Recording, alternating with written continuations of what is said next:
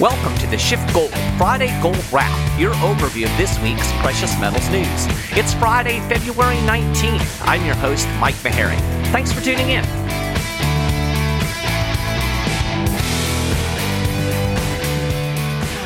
Well, it's been another tough week for gold. There have been more of those than not over the last few weeks.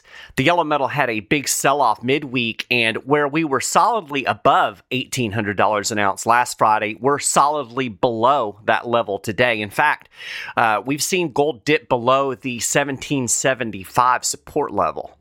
Now, silver hasn't dropped over the last several weeks to the same extent as gold, but it has never recaptured that momentum that it had when the Reddit people shined the spotlight on it a few weeks ago. It's holding on to $27 an ounce, but just barely. So, right now, you know, everything is shining stocks, commodities. What in the heck is going on with gold? Now, honestly, I'm not afraid to say I don't really know.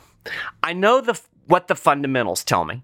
I know what the monetary and the government policy tell me, but I don't know why other people aren't seeing it. But I will speculate a bit. I do think Bitcoin is stealing some of the thunder from precious metals right now. A lot of folks who recognize the problems inherent in fiat currencies are fans of cryptocurrency. And so, you know, it makes sense that we would see people moving into that, especially given the fact that Bitcoin pushed above $50,000 this week. Now, I'm not nearly as negative on crypto as Peter Schiff is, but I wouldn't put all of my eggs in that basket. I mean, I wouldn't put all of my eggs in any basket. When it comes to the gold versus crypto debate, my answer is generally why not both? I think any and all competing currencies are a good thing. I like competition, so why not competition in money? But I've honestly always seen the value of Bitcoin more in its potential as a means of transaction as opposed to a store of value. Now, I'm not saying it can't do both, but when I'm thinking store of value, I want something that I can hold, something that has, well, value. There will always be demand for gold and silver, regardless of their monetary role. Gold and silver are rare and they are highly sought after for jewelry, investment, and industrial applications. And I think people overlook the industrial applications, particularly with silver. Bitcoin, of course, is rare, but I can't do anything with it. I can't hold it in my hand. I, I, can't do anything with it other than use it as money. Whether folks want to hear this or not, it is effectively a fiat currency. It's a way better fiat currency than the dollar, that's for sure. But I just don't have faith in it as a long term store of value. I see it more as a speculative asset, and I like its potential again as a means of transacting business. Uh, I love blockchain. The other thing that makes me a little bit nervous about crypto is that it's dependent on the power grid, internet access, and to some degree, at least for some people who are investing in it out in the mainstream third party platforms. Now, we've seen in Texas this week what can happen to the power grid. We've seen how quickly people can be canceled on the internet. I don't want to have all of my wealth tied up in an electronic currency and end up in a situation without electricity. Now, I'm not really a prepper, but I do think about such things. I live in Florida, we have hurricanes. I hold a lot of silver simply because I know that in the worst case scenario, I'll be able to barter with it. So that's my little spiel on Bitcoin. I don't talk about it a lot on this show because this is the Friday gold wrap, not the Friday crypto wrap. But again, I'm not anti crypto, and so you don't have to send me letters to try to convince me how great Bitcoin is. Uh, I, I, own some Bitcoin, but I just think it's foolish to think it will replace gold and silver. Honestly, I want both. Regardless, I don't think the rise of BTC is the only reason gold and silver have languished.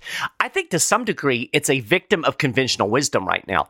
I think a lot of investors think we're going to get this massive stimulus and the economy is going to take off. In fact, I think some people believe that the economy is already taking off. We do see some positive economic data, but you know, we should see some positive economic data given that we're moving hopefully past this whole pandemic business and we're seeing people ease off of these lockdowns. Of course, we're going to see some improvement in economic numbers. But are we really on the cusp of a great economic expansion? A lot of people think so.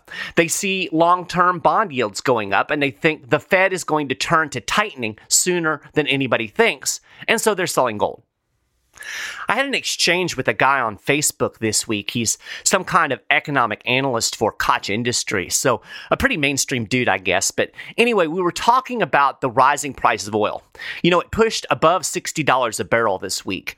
Now, the conversation started when I commented on his post that I think a lot of the big rise in the oil price is due to inflationary pressure. Well, he completely disagreed with me. He said it's all due to increased demand because we're in the midst of this big recovery and the fact that supply is still constricted. Now, I think there is some truth to this. The economy is certainly in better shape now than it was last spring when oil dropped to what, $20 a barrel. But I disagree with his overall assessment. If oil was the only commodity spiking in price, this argument would be more compelling. But commodities across the board are rallying. I've talked about this in past episodes. Agricultural commodities are up. We have beans in the teens. I'm talking about soybeans. You know, that was a mantra back in the days of hyperinflation. It was a sign of inflation, beans in the teens. And look at lumber.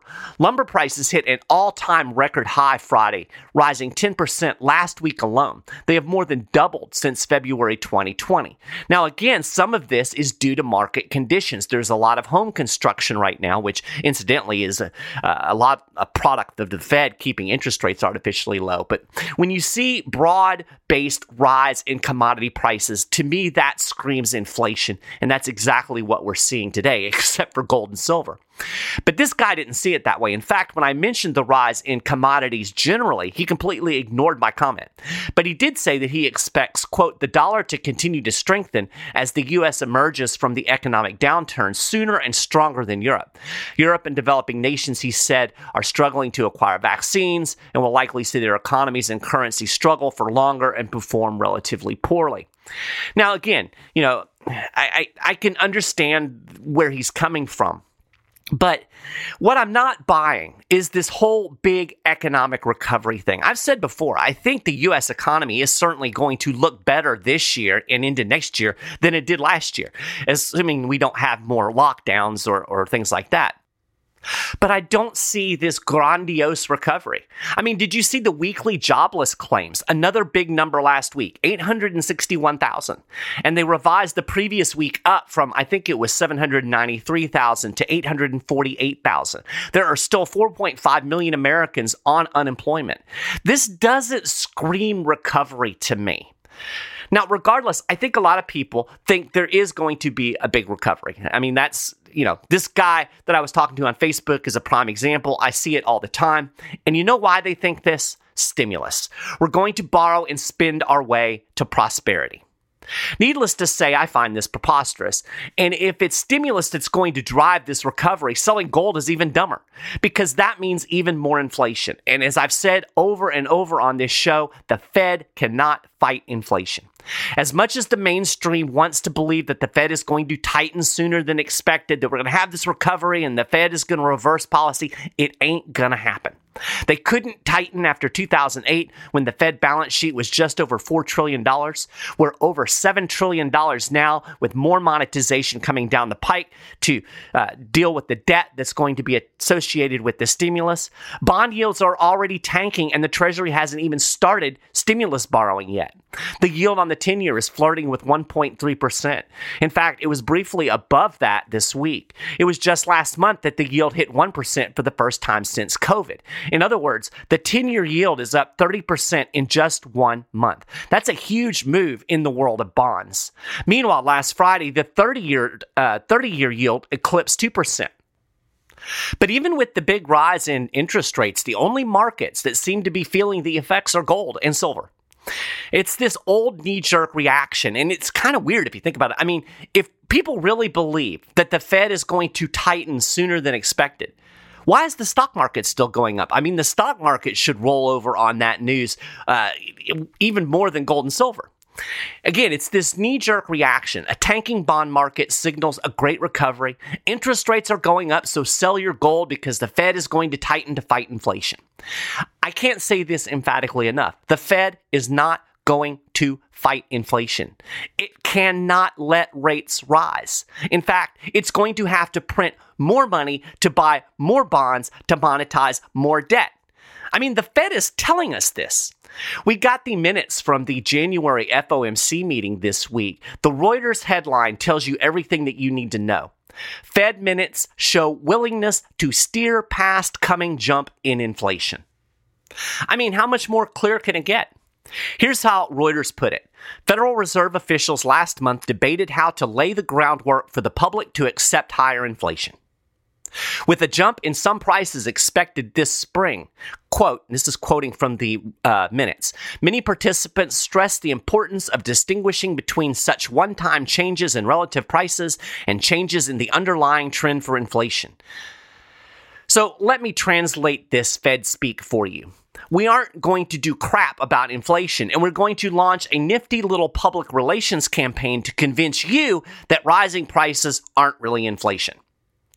Here's a little more from the Reuters report. This is pretty juicy if you ask me.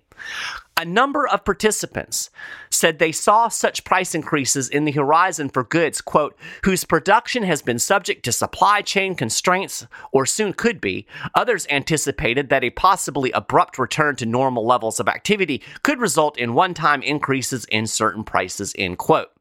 So prices are going to go up. Again, I'm translating Fed speak for you here. They're saying, hey, we're afraid uh, prices are going to go up, whether it be supply chain constraints or abrupt return to normal levels. But don't you worry your little head because it's not inflation. Because, well, to be honest, it can't be inflation because if it is, we can't do anything about it. You know, it's funny. They, they've told us for years that rising prices, that's the only thing we have to worry about with inflation when we all know that really printing money out of thin air is in itself inflation. Now they're kind of reversing course and they're going to tell us, oh, no, no, no, rising prices aren't inflation. So, I mean, sell your gold if you want to, but I think you'll be sorry down the road because this policy is unsustainable. As I said last week, the Fed is stuck between a rock and a hard place. Listen to last week's show. I go through this in pretty uh, pretty thorough detail. It can't let rates rise because the whole economy and this so called recovery is all predicated on debt and artificially low interest rates, specifically the national debt. That means we just keep printing money. The question that I can't answer is when does all of this money printing collapse the dollar? I don't know. But again, fundamentals. Uh, I've said this before too. Economics always wins in the end. Real quick before I close out the show, I want to mention a report from the World Gold Council that came out this week. It highlights four key reasons that gold can enhance your portfolio. The focus is really on gold as a portfolio diversifier, which goes back to my comments on Bitcoin. You don't want all of your eggs in any one basket. The four reasons the WGC gives uh, for gold are as follows returns, diversification, liquidity, and portfolio performance. You know, we think of gold as an inflation hedge, and it definitely lives up to that expectation if you look at its past performance. Gold's average annual return of 11% in US dollars over the past 50 years has outpaced the US and world consumer price indices. Gold does even better in extremely high inflation environments. In years when inflation was higher than 3%, the price of gold increased 15% per year on average. So, uh, as Peter Schiff said in a podcast this week, inflation is good for gold, and high inflation is even better for gold. Gold has offered solid returns as well. The yellow metal has actually outperformed many investment classes. Since 1971, gold's long term return is comparable to equities and higher than bonds. There's a chart in the report that shows this. I'll link to uh, what I wrote about the report in the show notes page, and it has some of these charts in it. Check it out. The bottom line is the World Gold Council analysis concluded that allocating a portion of a portfolio to gold improves overall performance. Quote, our analysis of investment performance over the past 5, 10, and 20 years underlines gold's positive impact on an institutional portfolio. It shows that the U.S. pension fund average portfolio would have achieved higher risk adjusted returns and lower drawdowns if 2.5%, 5%, or 10% were allocated to gold. Again, you can check out the report. They have charts that show this as well. If you want to learn more about how gold and silver, I should add, can fit into your investment strategy, how it can enhance your portfolio, I highly recommend talking to a Schiff Gold precious metals specialist. You can do that just by calling 1 888 Gold 160. You can shoot them an email at info at schiffgold.com. These guys are great, very knowledgeable. They can look at your individual situation, your investment goals, and tell you how physical gold and silver can fit into your investment strategy. So get in contact with them today. I highly recommend it. Well, that is a gold wrap for this week. You can get more details on all of these stories and more, and keep up with the latest precious metals news and analysis throughout the week at schiffgold.com/news. If you haven't done it already, you can subscribe to the Friday Gold Wrap at iTunes, uh, on Stitcher, a couple other places, Schiff Gold YouTube channel. Links to all of that are in the show notes page. I appreciate you listening to the show, and I'll talk to you again next week.